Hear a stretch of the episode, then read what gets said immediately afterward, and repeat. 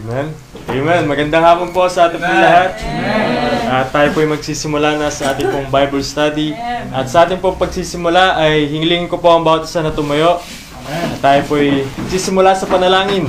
At tawagin po natin si Brother Marvin para pangunahan po tayo. Okay po, maraming pong salamat. Samahan niyo po akong pumakit, yumuko at manalangin. Dakilang Ama, maraming pong salamat Panginoon sa muli po na kami nakapagtipon at ah, at purihin ang inyong pong dakilang pangalan, Panginoon. Ama, dalangin po namin sa hapong ito. Kayo po kumilos, pumagit na po sa amin, Panginoon. At dalangin po namin, Panginoon, ang aming pong ah, mapapakinggan, Panginoon, na awitin, mapapakinggan na inyo po mga salita, maging hamon po ito sa amin, Panginoon, maging kalaguan din po sa aming spiritual na buhay, O Diyos. At dalangin po namin, Ama, na sa araw din po na ito, Panginoon, ang isa, bawat isa sa amin, maunawaan, maintindihan ang inyo pong kaligtasan, ang inyo pong salita. At ang mga walang kaligtasan, Panginoon, kayo pong kumilos po, manguna, Ama, na kumilos po yung banal na espiritu sa kanila, Diyos at kausapin, mangusap sila sa inyo. Mangusap po kayo sa kanila, Panginoon. Pagpalain niyo po, Panginoon, ang gawain po uh, uh, sa amin. Patawarin niyo po kami sa aming mga pagkakasala at pagkukulang. Sa inyo po lamang lahat ng kapurihan sa ngalan ng Panginoong Yesus. Amen. Amen. Amen. At manatili po tayo nakatayo at kunin po natin ating mga hymnal. Buksan po natin sa hymn number 330. Hymn number 330 po, awitin po natin, Amazing Grace. Amazing Grace, ang kamanghamanghang biyaya ng Panginoon sa atin. First stanza, ready? Amazing grace, how sweet the sound that saved a wretch like me. I once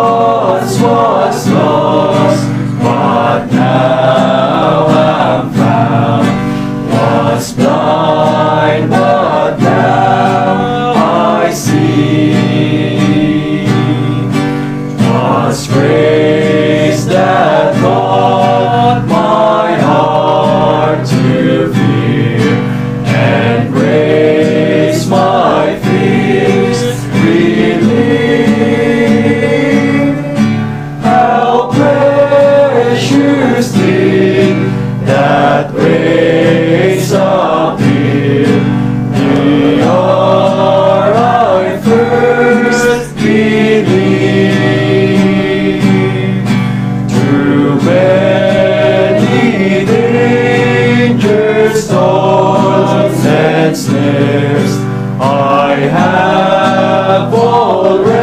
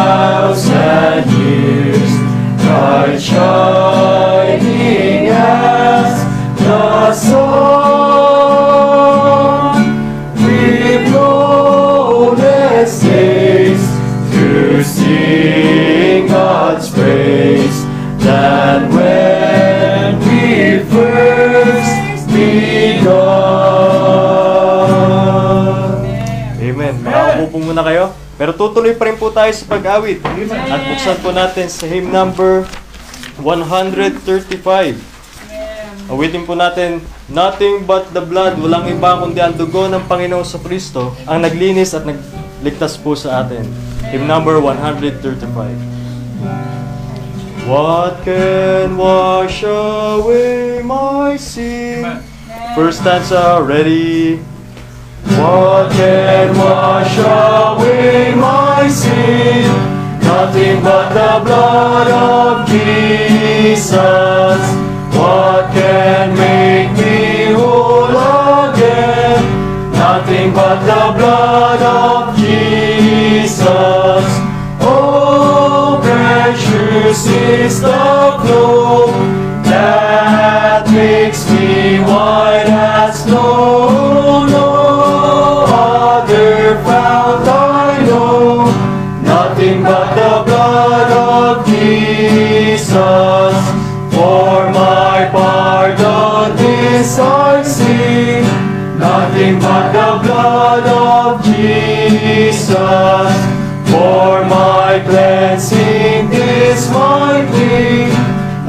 nothing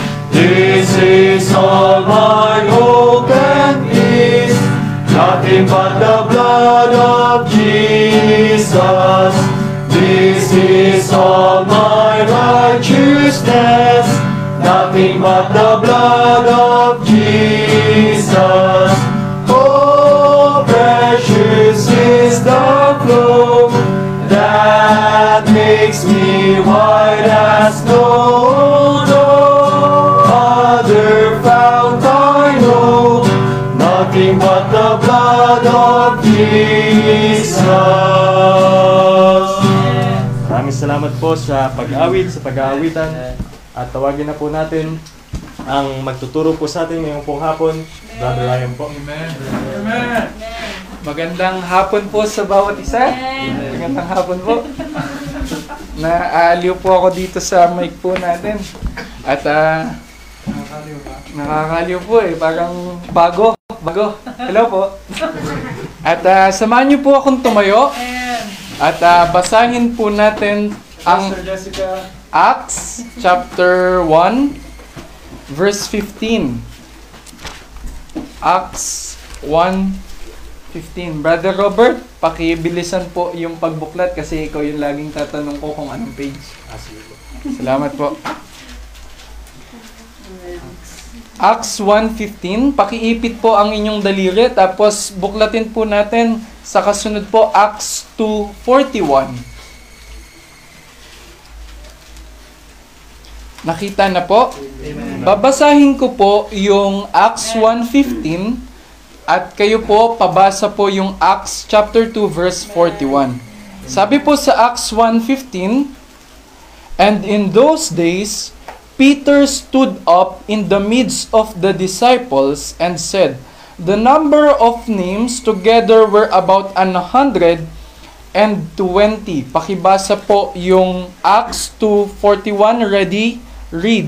Then they that gladly received this word were baptized, and the same day there were added unto them about 3,000 souls. Tayo po ay manalangin. Ama naming Diyos na nasa langit, nagpupuri po kami sa inyo at nagpapasalamat na nakapagpapatuloy po ang aming pong gawain dito sa ah, Buklod, sa Silang. Salamat po sa inyo pong biyaya at salamat po Panginoon sa bawat isa na nakakasama po namin Panginoon na magpatuloy sa gawain pong ito. Lord, ngayon pong hapon, ah, i-bless niyo po kami sa aming pong mapag-aaralan na ang mga bagay, Panginoon, na amin pong uh, maididiscuss ay tumaliman sa aming puso at ah, ang banal na spirito po ang magbigay po sa amin ng pangunawa para maunawaan po namin ang inyong pong mga salita at hindi po ito mawaglit sa amin at ah, maagaw sa amin ng kaaway. Panginoon, ah, pangunahan nyo kami ngayong hapon. I-bless nyo po ang aming pong panambahan. Patawad po sa aming pong mga kasalanan, itama nyo po kami. Palaguin nyo kami sa aming pananampalataya, palaguin nyo po kami sa aming pong takot po sa inyo. Ito po'y panalangin namin sa pangalan ng Panginoong Yesus. Amen. Makakaupo na po kayo. At ah, nung nakaraan po, ah, pinag-usapan po natin sa pangunguna ni Brother Robert yung importance of church o yung kahalagahan ng isang iglesia. Ngayon, ang pag-uusapan po natin ay yung kahalagahan naman po ng church membership. Ng church membership. Balikan po natin yung ating binasa sa chapter 1 verse 15. Ang sabi po dito, In those days, Peter stood up in the midst of the disciples and said, The number of names together were about 120.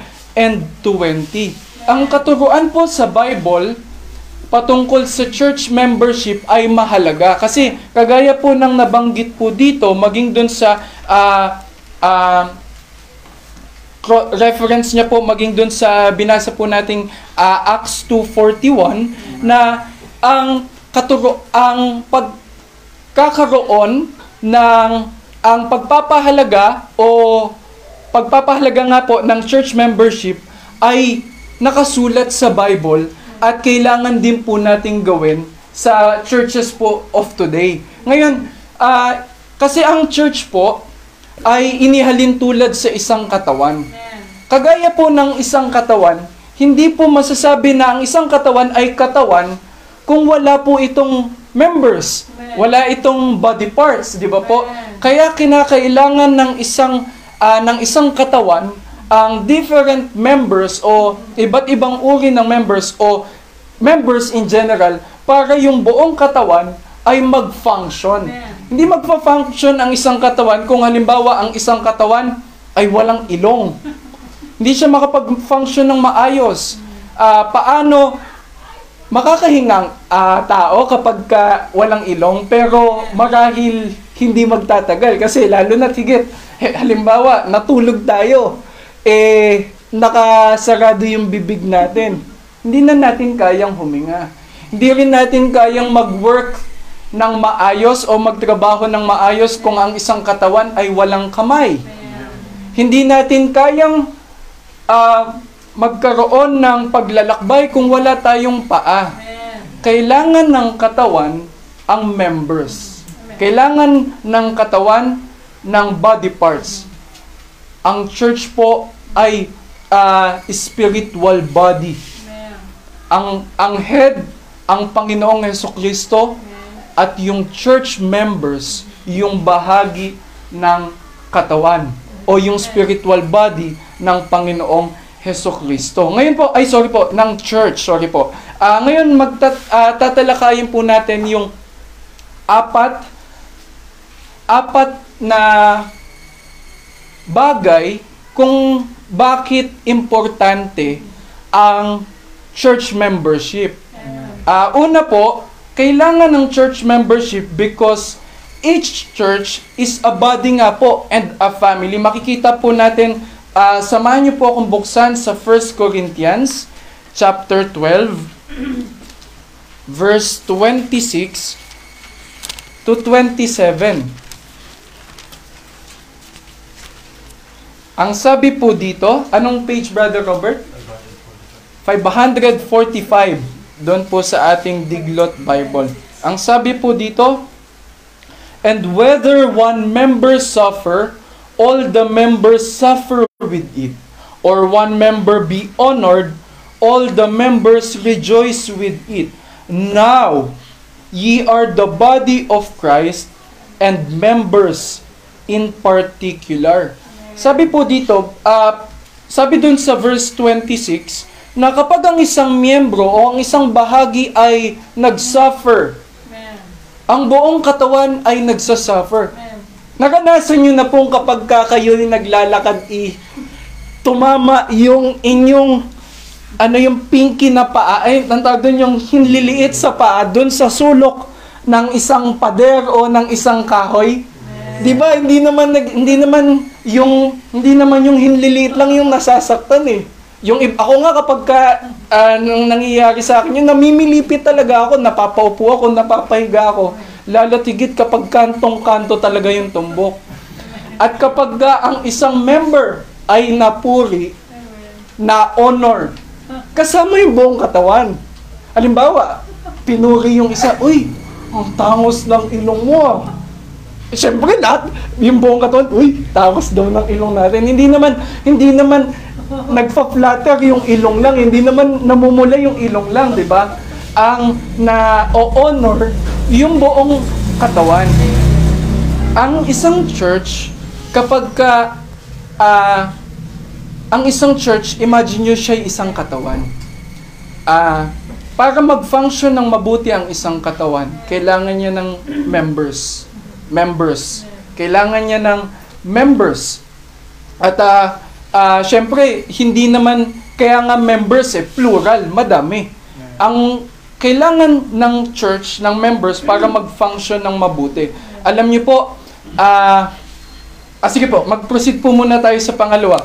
Ah, isang bagay kung bakit pa kailangan natin ng ah, church membership ay to keep unity in truth. Sa 1 Corinthians chapter 1 verse 10,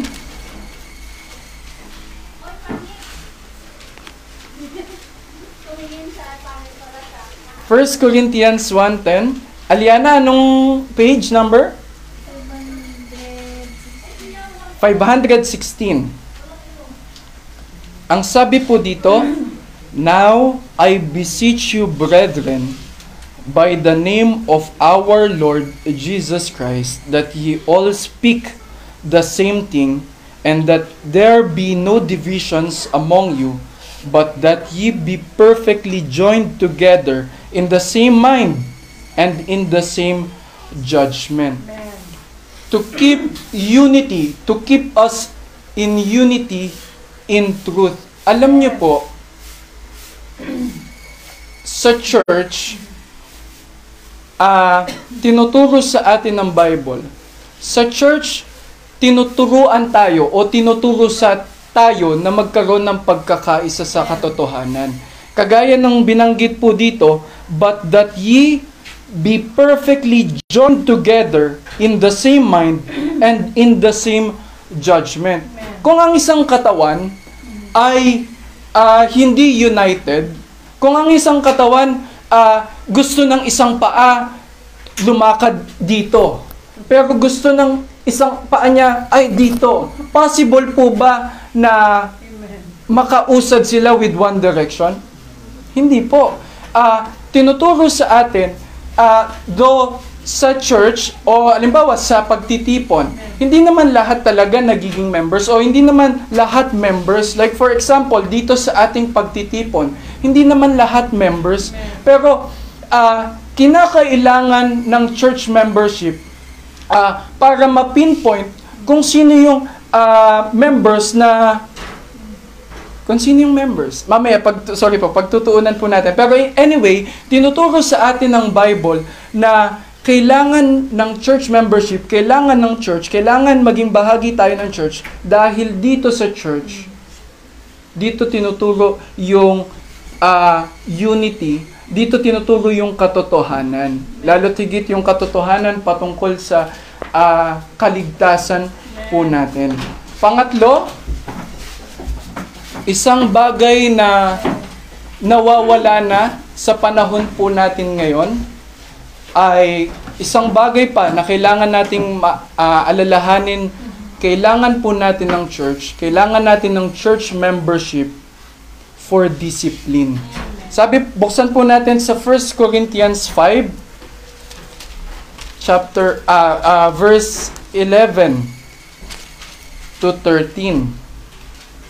Babasahin ko po. Nevertheless, Neither is the man... Ah, sorry po. Sorry po, mali po yung aking nabasa. Ah, sabi po dito, ah, 1 Corinthians 5, 11 to 13, But now I have written unto you not to keep company if any man that is called a brother be a fornicator or covetous or an idol- idolater or a railer or a drunkard or an extortioner with such an one no not to eat. For what have I to do to judge them also that are without? Do not ye judge them that are within? But them that are without God judgeth. Therefore put away among you yourselves that wicked person. We need church membership to facilitate o para magkaroon ng solid discipline. Halimbawa sa isang sa isang pamilya, pwede bang disiplinahin halimbawa ng isang tatay yung isang bata na hindi bahagi ng kanyang pamilya? Like for example, ako, magkaroon ako ng pamilya. Si Brother Robert magkaroon ng pamilya. Pwede ko po bang paluin, disiplinahin yung ah, bahagi ng pamilya ni Brother Robert? Pwede po ba yon? Hindi po, di ba? Ah, kailangan po ng church ah, ng ah, membership para ma-facilitate yung discipline sa mga members. Kasi alam naman natin, hi- hindi naman nung ikaw ay ah, naging member, hindi naman nung ikaw ay naligtas, nagpabaptize, naging member, automatic perfect ka na naman nananampalataya. Magiging, ah, magka- makakagawa ka pa rin ng kasalanan, ganyan. And para po ah, ma, maging firm o para ah, malayo po tayo sa snares ng mundo, kailangan po ma-facilitate ng mabuti ang church discipline. At halimbawa, kagaya nito, hindi hindi ko hindi naman po pwede naming si Andre o yung isang tao na hindi member ng church dito ay di, bibigyan ng disciplinary action, hindi po. Hindi naman po po pwede 'yon. Ah, hindi naman po pwede na halimbawa meron tayong bisita sa bahay, nagkamali na ah, merong bata sa bahay pero hindi niya naman alam 'yun kasi bisita siya eh. Pwede bang disiplinahin yung taong 'yon? Hindi po. Kaya dito tinuturo ng Bible sa atin ang katuroan kung paano ah, kung kailan at kung sino yung mga dinidisiplina sa loob ng iglesia. At yun po, yung mga bahagi ng iglesia, yung bahagi ng church. At sabi nga po dito sa verse 11, sinasabi ko sa inyo, tinuro, mahigpit na pinag, ah, tinuturo ni Apostol Pablo sa church at Corinth na mahigpit na ipinagtuturo na kapag ka ang isang kapatid o ang isang miyembro ay ah, nagpapatuloy sa kasalanan, fornicator siya, ah, covetous siya, idolater siya o sumasamba sa Diyos-Diyosan, railer, ah, drunkard, or extortioner na, ng dadaya, nangunguha ng pera, sa, sa taong yon, huwag nyo siyang samahan kumain. Huwag nyo siyang samahan, huwag kayong makipag-fellowship sa kanya. Huwag kayong makipag ah, fellowship sa kanya. At sabi sa verse 12, sapagkat for ah, what have I to do to judge them also that are without? Sapagkat anong ah, anong magagawa ko para husgan sila ng mga nasa labas sa kanila na hindi bahagi ng iglesia? Hindi ba, sabi dito, hindi ba kayo ang ah, ginajudge nyo, ang kinikilatis nyo ay sila na nasa loob? Ang prinsipyo po na tinuturo dito na ang gin, ang dinidiscipline sa sa isang iglesia ay yung members. At alam niyo po, pinagpala po tayo kapag ka ang isang church o ang church na ito ay ini-implement yung strict discipline according to the word of God. At mapalad po tayo kapag tayo nagkasala o nagkamali at binigyan tayo ng disciplinary action o na-discipline tayo. Sapagkat ito'y para sa ating ikabubuti at ah, ikakatuwid ng ating pamumuhay sa harap ng Diyos. Sabi sa verse 13, But them that are without, sila na mga nasa labas, sila na hindi bahagi. Ang Diyos ang hahatol. Ang Diyos ang humahatol sa kanila. Therefore, put away from among you yourselves that wicked person. Huwag niyo siyang pakisamahan. Huwag niyo siyang, ah, mak- huwag kayong makipag-fellowship sa kanya para mapakita, makita niya na siya'y mali. Kasi kung ang isang tao sa loob ng iglesia ay ah, al- al- nagkakasala siya pero pinapatunguhan pa rin natin na maayos. Sa kanya, sa kanyang konsensya ay okay lang palang makagawa ng kasalanan. Kasi parang welcome pa rin ako eh. Pero ang church, ang tinuturo po sa church membership, ang tinuturo po sa church discipline, kailangan siyang i-ano, i-correct, i-tama. Kailangan siyang i-discipline, kailangan siyang ihiwalay para makita ng church, para makita niya na siya is ah, nagkamali. Lastly po, ah last, saglit na lang po ito. Ah kailangan po ng church leadership because uh, we need to be under authority. Kailangan po nating maging uh, uh, kailangan na, nas, uh, nandun tayo under authority o merong uh, sumasakop sa atin, merong na, nangingibabo sa atin. At alam po natin, yun po yung pastor. Last verse po natin, dito po makikita po natin sa 1 Thessalonians uh, 5.12. Uh, 5.12. Sige po, ito na lang po yung buksan natin. 1 Thessalonians 5.12. Ang sabi po dito, uh, And we beseech you, brethren, to know them that which labor among you and are over you in the Lord and admonish you.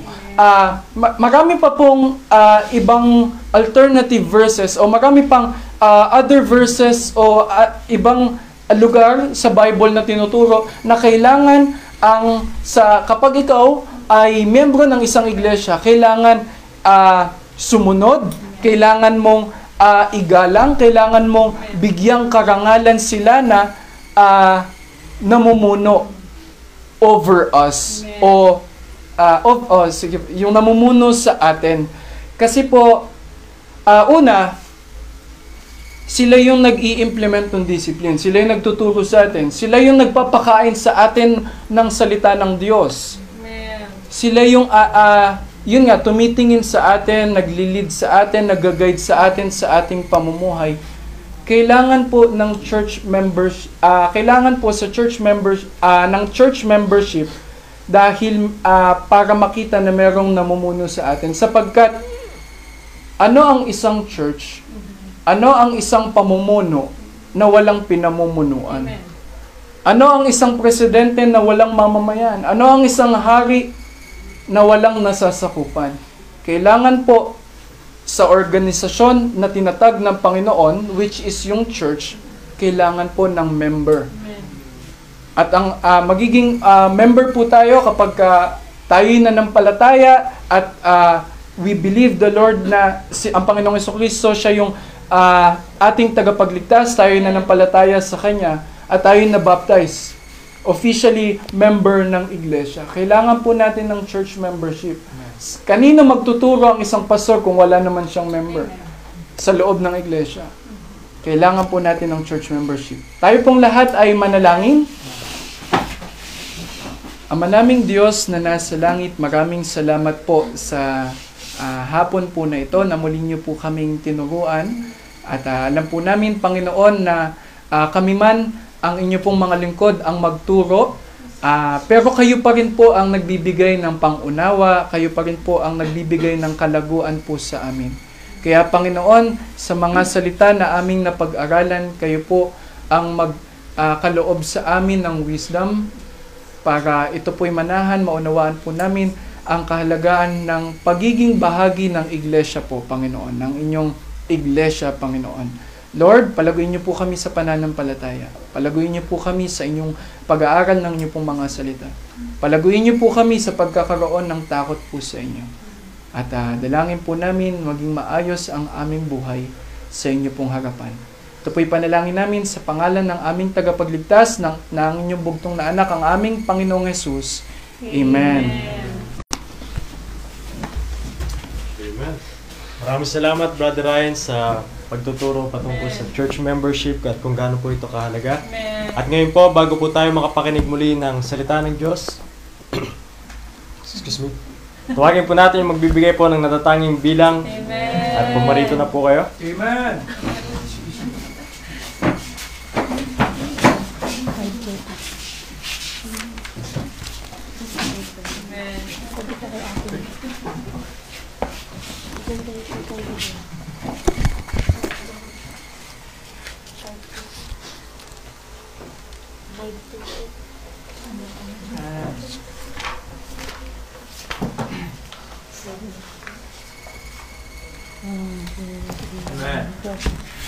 Trials darken every hand, and we cannot understand all the ways that God will lead us to that blessed promised land.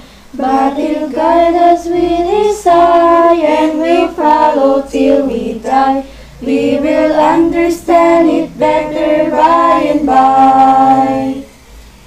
By and by, when the morning comes,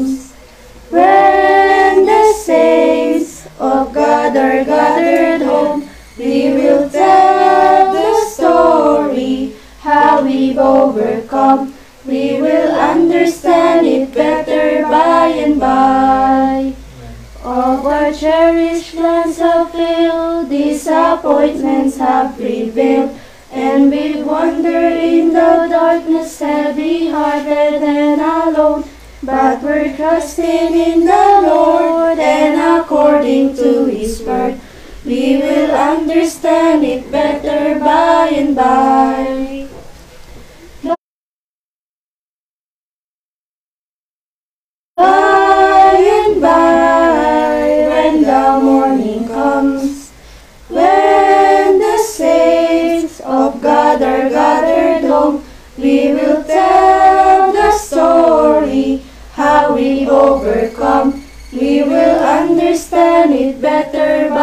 By and by. Temptations, hidden snares often take us unawares, and our hearts are made to bleed for some thoughtless word or deed. And we wonder why the test when we try to do our best. But we'll understand it better by and by. By and by, when the morning comes, when the saints of God are gathered home, we will tell the story how we've overcome. We will understand it better by and by. Maraming salamat po sa nagbigay ng natatanging bilang sa Ventura Sisters plus one. At ngayon po, ihanda na po natin ang ating mga sarili na sa pakikinig ng salita ng Diyos. At tawagin po natin si Brother Mark. Amen. Ayos. Ventura Sisters plus one. Ah, salamat po sa inyong ah, quartet. Salamat po sa ating bisita. Andito si Andre. Andre ba? Tama? Andre. Salamat po at ah, tayo rin nagpapasalamat. Dinayo tayo ni Brother Marvin dito. Pero nyo. So, ilang araw na siyang nagsasabi na, pwede ba akong sumama? Pwede ba akong sumama? Sabi ko lang, magpaalam ka kay Pastor kasi gusto namin sumama ka kaso wala sa amin ang ah, desisyon. At ah, ewan ko sa mga to, sino nagsabi na nagpapakain si Sister Jo. At uh, hindi, biro lang. hindi po yun yung dahilan ni, si- ni Brother Marvin. Amen. Maraming salamat din kay Sister Jessica. Mukhang nakita ko si Sister Jessica ay ah, patuloy na nakaantabay sa ating pong pag-aaral ng salita ng Diyos. At ah, hindi na tayo magpapakatagal. Let's open our Bibles on 2 Corinthians chapter 13. 2 Corinthians chapter 13. Ang 2 Corinthians po ay pagkatapos ng 1 Corinthians. At ah, ang babasahin po natin ay chapter 13. Yun po yung last chapter ng 2 Corinthians. 2 Corinthians chapter 13. 2 Corinthians chapter 13. Andyan na po kayo? Verse number 5. Verse number 5. The Bible says, Examine yourselves whether ye be in the faith. Prove your own selves.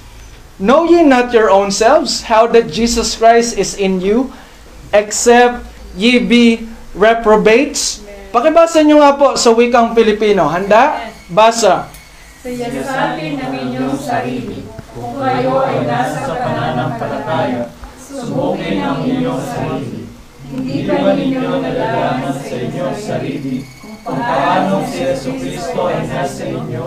Maliban kayo ay mga tinakwil. Tayo po'y manalangin. Panginoon namin Diyos, maraming salamat po. Maraming maraming salamat sa mga pagkakataon na ito na kami nakakapag-aral ng iyong mga salita. Salamat po sa ah, teknolohiya na kung saan nagagamit namin ang pamamaraan na ito para makapagbahagi rin ng salita ng Diyos. Pagpalain niyo po ang bawat tagapakinig sa hapong ito. Humihingi rin po kami ng tawad sa aming mga pagkakasala. At salamat po sa ah, inyong mga salita na una naming napakinggan kanina. Salamat po sa napaka gandang mensahe ng awit na nangungusap sa amin. Ito po ay aming sama-samang dalangin sa pangalan ng Panginoong Heso Kristo. Amen. Amen. Napakaganda po ng mensahe ng awit na yun. We will understand it better by and by. Trials dark on every hand and we cannot understand. Ang dami nating nararanasan sa mundong ito. Hindi natin maintindihan, ano? Kahit na ah, yung tao, para bang maging ma malamadam auring, malalaman kung anong kinaharap mo, anong hinaharap mo. Ang isang tao man ay maging ah, ah, pinakamagaling na psychologist. Kala ko dati pag psychologist, pinag-aaralan nila yung yung utak ng tao. Sabi ni Sister Emeline ay yung behavior pala. Doon nila inoobserbahan yung ah, kung ano yung nasa ating ah, pag-iisip. Pero mga kapatid, sabi ng Bible, pagdating natin sa kalwalhatian ng Diyos, maunawaan natin lahat ng mga bagay. I-reveal sa atin ng Diyos. Pero dito, paunti-unti pa lang. Paunti-unti. We will understand it better by and by. Parang, alam mo yun, bata ka dati, hindi mo maintindihan yung mga ganitong bagay, hindi mo malaman bakit ganito. Pero nung nagkaedad ka, na, naranasan mo maging high school, college, nakagraduate ka, ay ganun pala yon Ay ganun pala. So, mas lumalawak ang ating pangunawa. Pero higit sa lahat, kapag ang isang tao ay um, nakakaalam sa salita ng Diyos, isa sa dahilan kung bakit natin pinag-aaralan ng salita ng Diyos, para malaman natin kung anong totoo, para malaman natin kung ano ang mga bagay na nais sa atin ng Diyos. Dito po sa 2 Corinthians chapter number ah, 13, ang 2 Corinthians ay pangalawang sulat ni Pablo.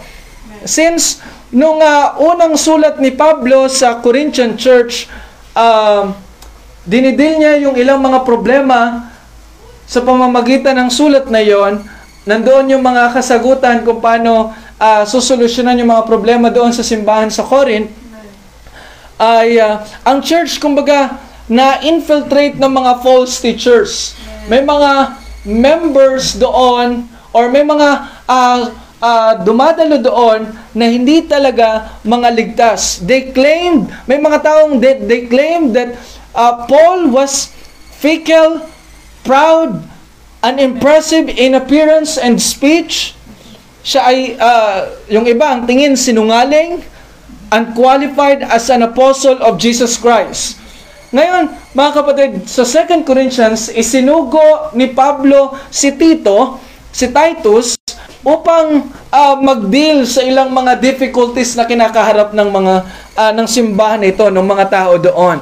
At nung ah, malaman ni Pablo yung report mula kay Tito kung anong nangyari, siya'y natuwa. Nagkaroon kasi ng repentance yung Corinthian, yung mga Corinthians. Nagkaroon ng repentance. And Paul wrote this letter to express his thanksgiving for the repentant majority, but also to appeal to the rebellious minority to accept his authority. Throughout the book, makikita natin that he defended his conduct, character, and calling as an apostle of Jesus Christ. Mga kapatid, nais kong pag-aralan kasi natin ngayon. Dito sinabi ng Bible sa verse number 5, Examine yourselves. Tignan natin, suriin natin ang ating mga sarili kung tayo ba, whether we be in the faith.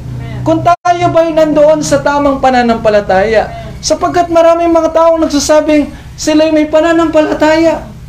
Amen po ba? Pero taliwas sa, ka- sa salita ng Diyos ang kanilang mga gawa.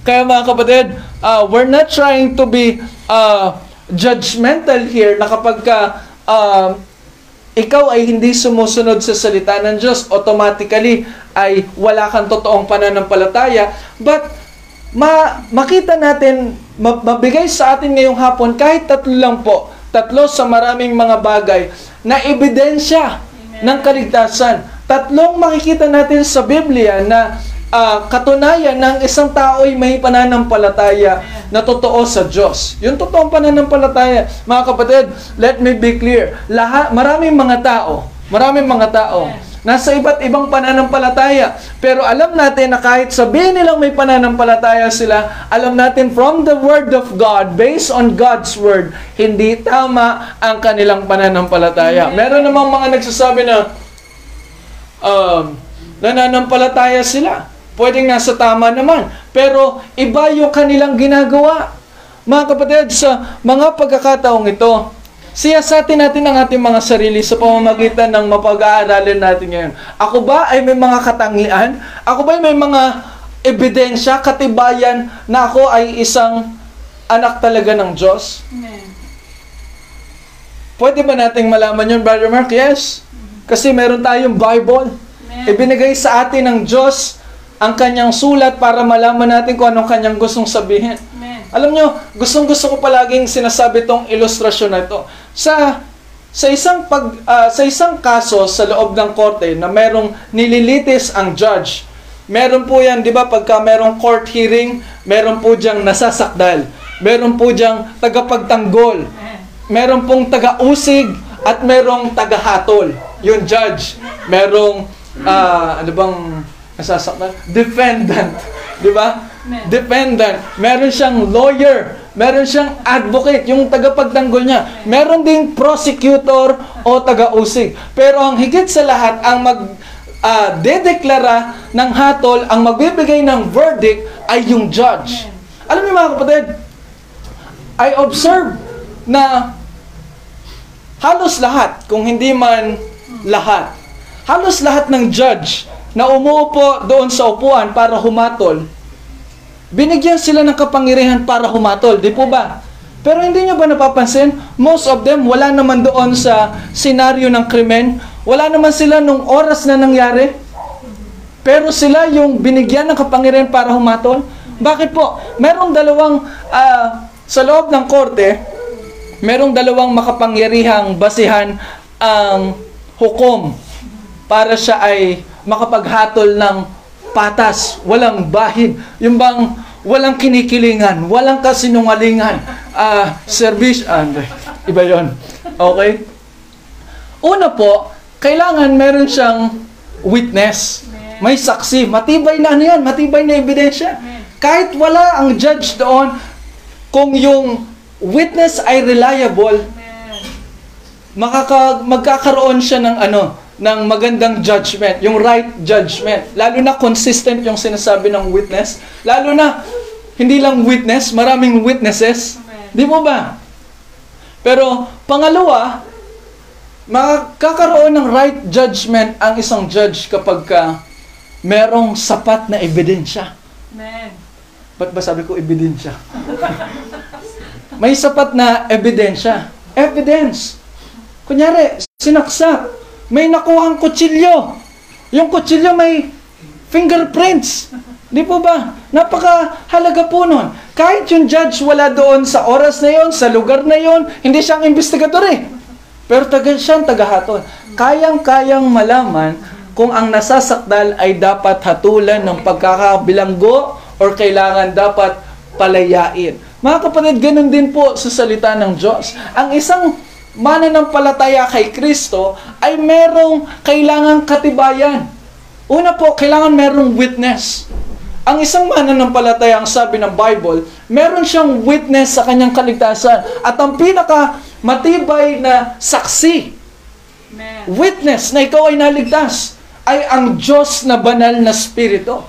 The Spirit itself beareth witness with our spirit that we are the children of God. Amen. Wow!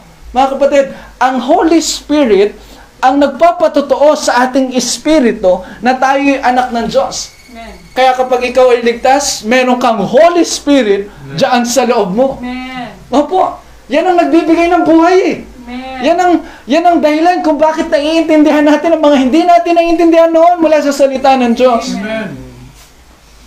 Pangalawa mga kapatid, kailangan may, may, may ebidensya na katibayan.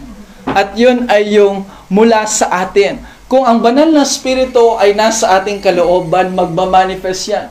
Kung paano ah, nagkaroon tayo ng buhay sa loob, dati tayo patay, nagkaroon tayo ng buhay sa loob, magmamanifest yan sa loob. Whether you like it or not, kahit pigilan mo yan.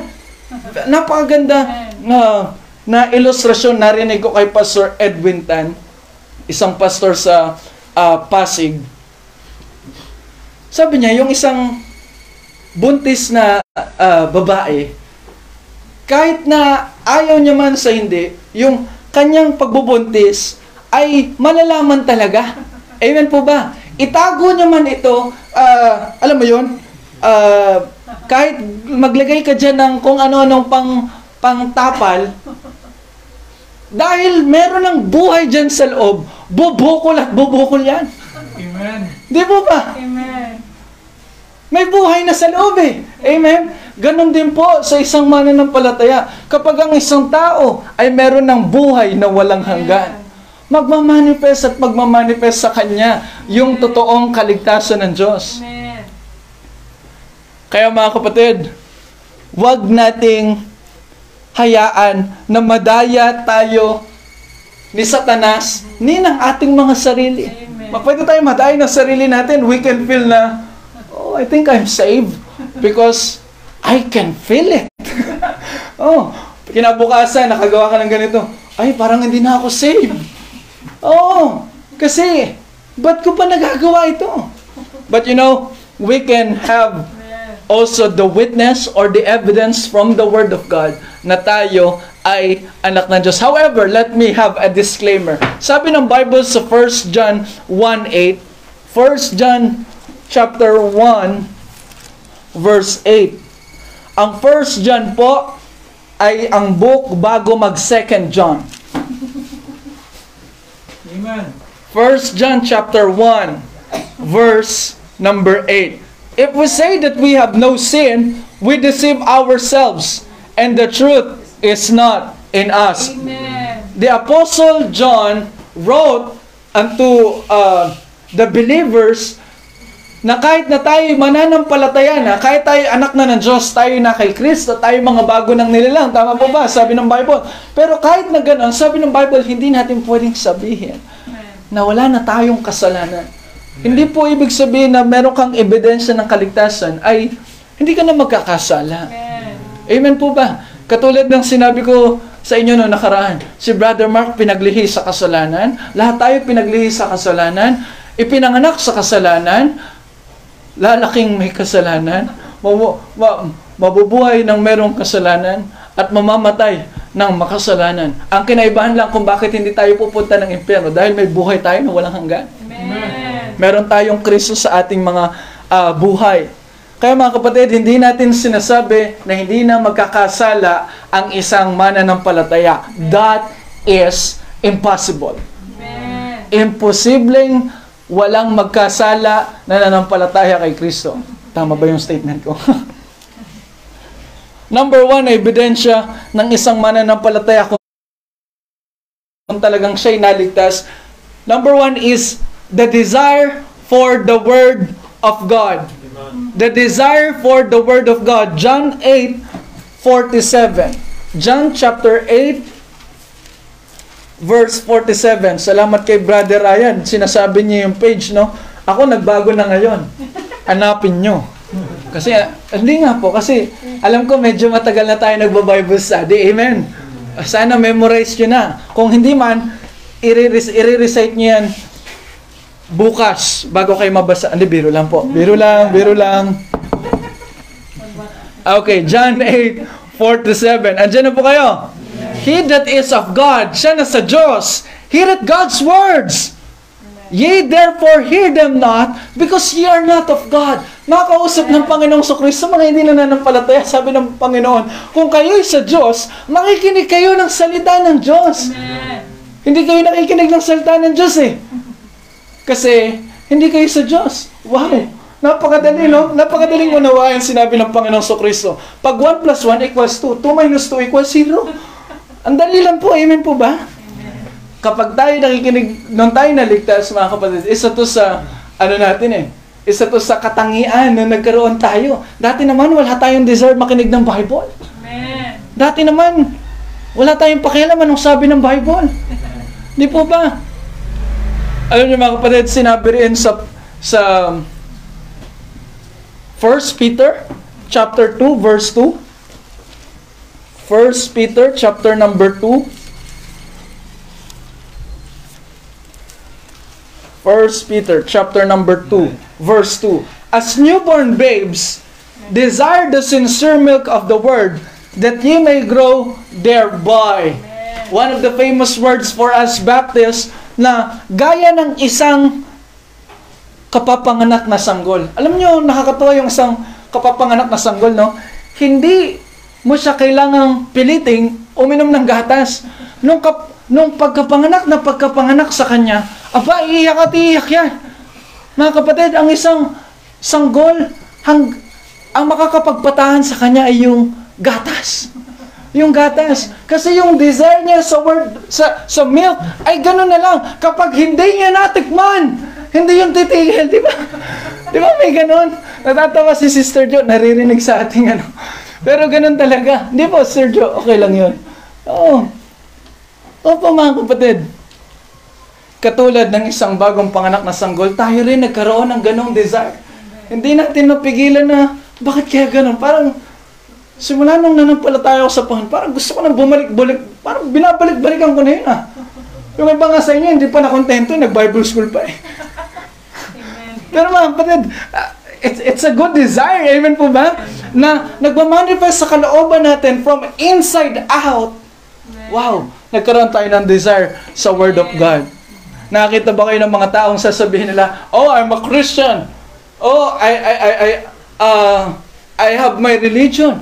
Pero alam natin na hindi yun ang base ng pagiging Kristiyano. Amen. Yung totoong pananampalataya kay Kristo ang basihan ng kaligtasan. At nahahalata natin ang mga totoong mga nanampalataya. Amen. Alam mo yon kasi pumupunta sila sa simbahan, sa iglesia, hindi dahil para magsimba lang eh. Ang pinaka main reason kung bakit siya pumupunta roon is because of the Word of God. Amen. It's because of the Word of God. I am not trying to belittle uh, our songs, our hymn singing, bagamat nakaka-bless. Pero, ang hangad natin yung salita ng Diyos eh. Ah, what? ah, ano kayang sasabihin sa akin ngayon ng Diyos? Ano kayang malalaman ko ngayon sa Bible? Desire for the Word of God. We go to church. We go to church. We meet. We assemble because of the Word of God. Number two, on John chapter 10, verse 27, John chapter 10, sa mga for baptism po, nandiyan pa po ba kayo? Makikita po ninyo ang inyong mga sarili. Parang ang salita ng Diyos ay magsilbing salamin ngayon. Amen po ba? Amen. Kasi alam natin ang requirement, requirement ha, hindi requirements. Wala tayong wala tayong mga requirements. Ang requirement lang para tayo ay magkaroon ng scriptural, yung naaayon sa salita ng Diyos na bautismo, ay kailangan tiyak mo na ikaw ay ligtas. Amen. Huwag kang magpadaya kay Satan na ikaw ay ligtas kung hindi pa ligtas. Huwag kang magpadaya sa iyong sarili na ikaw ay hindi ligtas kung ikaw naman ay ligtas. Amen po ba? Lagi kong sinasabi ang mga katagang ito, ang mga tao kasing nagliligtas-ligtasan, pupunta lang sa langit-langitan. Opo, hindi talaga maliligtas. Kasi ligtas-ligtasan lang eh. Kaya doon lang sila, sa langit-langitan. Andiyan na po kayo, 1 John 10, verse number 27.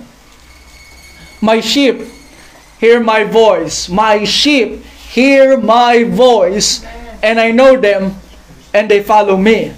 Ang aking mga tupa ay nakikinig sa tinig ko. Nakikilala ko sila. Napansin niyo po, uh, nandun din yung Word of God. My sheep hear my voice. Nakikinig sila sa akin. Kaya, Brother paano yun? Walang Panginoong So Kristo dito. Well, we have His Word. Amen. We have the Bible here. Amen. Kaya kailangan natin ng ah, Bible para malaman natin kung ano ang sinasabi ng Diyos. Dahil ang isang mananampalataya, number two, magkakaroon siya ng obedience sa Diyos. Obedience to the Word of God. I cannot um, comprehend na sinasabi ng mga tao that they know God, that they believe God, pero sabi ng Titus chapter number 1, they profess, there are people that they profess that they know God, but in works, they deny Him. Amen. They deny Him. Ah, napakahalaga ng mga katagang ah, paulit-ulit nating na, na, na, naririnig. And it is still true up until now. Hanggang ngayon, actions, our action speaks louder than our words, than our voice. Kapag ka ito yung sinasabi natin, pero ito yung ginagawa natin, meron tawag ang Bible sa atin pagka ganun tayo. And it's only one word. Liar. Amen. Liar. Ma! Hindi po ako pupunta doon. Pero doon ka pupunta, di ba? Di po ba? Anong tawag doon ng Bible? Sinungaling. Amen po ba? Kaya mga kapatid, ang mga totoong mananampalataya, nakikinig sila ng tinig ng, ng salita ng Diyos. Pero hindi lang yon. Nakikita sa kanilang mga gawa ang pagsunod. Merong isang nagtanong sa akin, Sister, ano, di ba? Doon sa bahay nila, Sister Leilin, isang ah, tao na nasa ibang pananampalataya siya. Sabi niya, eh di Brother Mark, kayo po ay ah, naniniwala na ang pananampalataya ang makakapagligtas. Opo. Ah, may kasama po bang gawa para maligtas? Sabi ko, wala po. Sabi ng Bible, sapagkat sa biyaya kayo ay naligtas sa pamamagitan ng pananampalataya. Ito ay hindi sa inyong sarili. Ito ay regalo ng Diyos. Amen. Hindi sa mga gawa. Napakalinaw, no? Amen. Hindi sa mga gawa na baka ang sino man ay magmalaki. Tapos, tinanong niya kami na, eh, brother Mark, pwede niyo nang, pwede na kayong gumawa ng masama kasi ligtas naman kayo eh. Kahit anong gawin ninyo ay basta na ng panataya, ligtas na. Sabi namin, hindi ganyan ang aral ng Biblia. hindi ko sinabing, hindi ganyan sa amin sa baptist. Ang sabi ko, hindi ganyan ang tinuro sa amin ng Bible. Ang isang mananampalataya ay bago ng nilalang. Amen. Therefore, if anyone be in Christ, he is a new creature. All things are passed away. Behold, all things are become new. Wow! Amen? Amen. Mga kapatid, ang isang taong nanampalataya, dahil sa nais niyang, dahil doon sa kaligtasan ibinigay niya, nagkaroon siya ng pagkanais na sumunod na sa kalooban ng Diyos. At alam niya ayaw ng Diyos sa kasalanan, kaya siya dito'y tumalikod. Amen. Sabi ng uh, 1 John chapter 2, Brother Mark, bakit puro po tayo dyan? Para hindi po tayo malayo, dyan lang tayo. Biro lang po. Thank you, Brother Joshua. Nakasmile ka. Alam mo, sasama ka bukas eh, no? 1 John chapter number 2, verse 4. He that saith, I know him, and keepeth not his commandments, is a what? Is a what?